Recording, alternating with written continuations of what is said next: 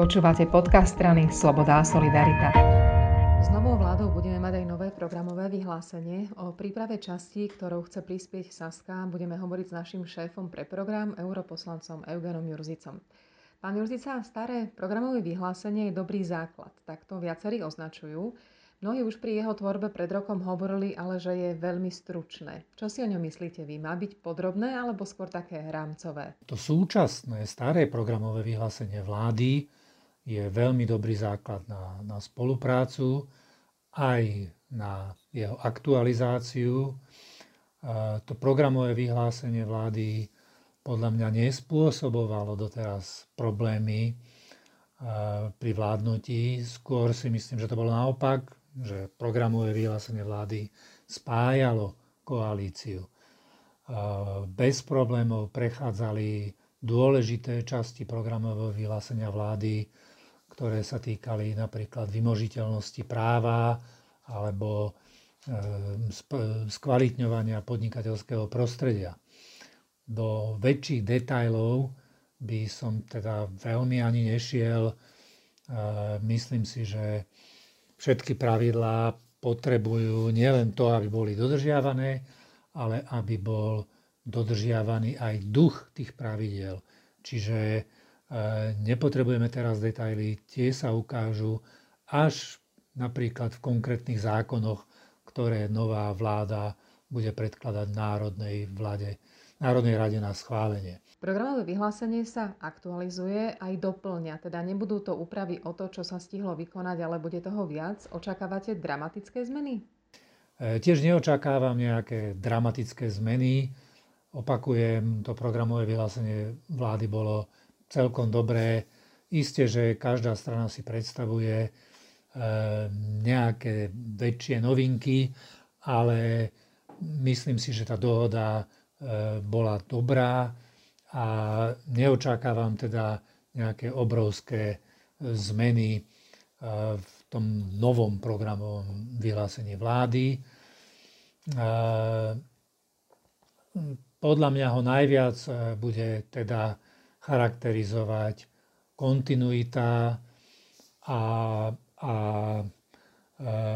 to, že tie štyri vládne strany sa, sa dokážu chápať v tých základných e, strategických e, smeroch, e, kam toto programové vyhlásenie vlády tlačí spoločnosť, alebo kam ukazuje, že by spoločnosť mala ísť. Saska je známa odborníkmi a tak predpokladám, že príprava nového programového vyhlásenia je možnosť, ako skúsiť presvedčiť partnerov z viacerých oblastí, o návrhy, ktoré by mohli rôzne veci zlepšiť. Je to tak? A tiež e, si nemyslím, že by jednotlivé strany, vrátane SAS, e, sa mali pokúšať tento moment využiť na, nejaký, na nejakú obrovskú zmenu v programovom vyhlásení vlády, pretože tie veľké zmeny naozaj už dohodnuté boli, keď vzniklo toto existujúce programové vyhlásenie. Boli dohodnuté veľké zmeny, ide sa podľa e, tohto programu, tak si nemyslím, že by nejaké veľké zmeny e, mali prísť teraz. Navyše e, spôsobilo by to určite problémy, pretože bol by to odklon od tej línie, ktorá sa doteraz držala a držala sa úspešne. Opakujem, táto koalícia nemala programové rozpory, nemala rozpory, ktoré by vychádzali z programového vyhlásenia vlády.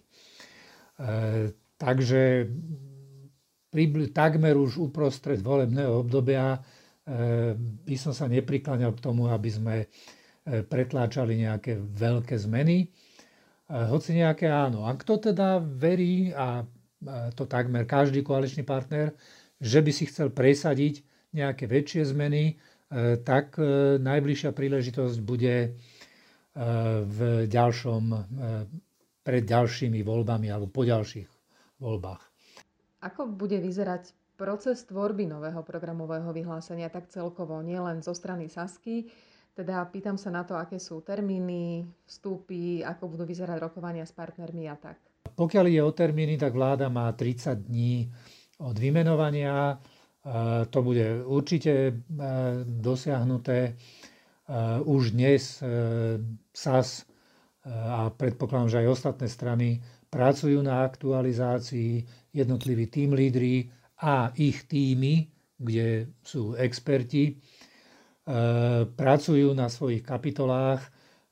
Jednak ide o to, aby sme tie veci, ktoré už sa zrealizovali, aby sme z programového vyhlásenia vyčiarkli a áno, tam, kde je to užitočné, e, aby sme urobili niektoré zmeny. E, nepredpokladám, že to budú zmeny na úkor e, druhých členov koalície, ale zmeny, ktoré reflektujú vývoj situácie, ako napríklad nečakali sme, že bude taký vážny COVID a jeho pandémia. Takže z toho vyplynú niektoré veci. Nečakali sme teda, že až taký veľký deficit bude. Z toho vyplynú niektoré veci. Takže e, skôr to budú e, zmeny, ktoré vyplývajú zo zmenenej situácie, nie zo, zmeny relatívnych pozícií jednotlivých koaličných partnerov. Ja si myslím, že to bude dobré programové vyhlásenie a že sa na jeho základe bude dať úspešne dovládnuť.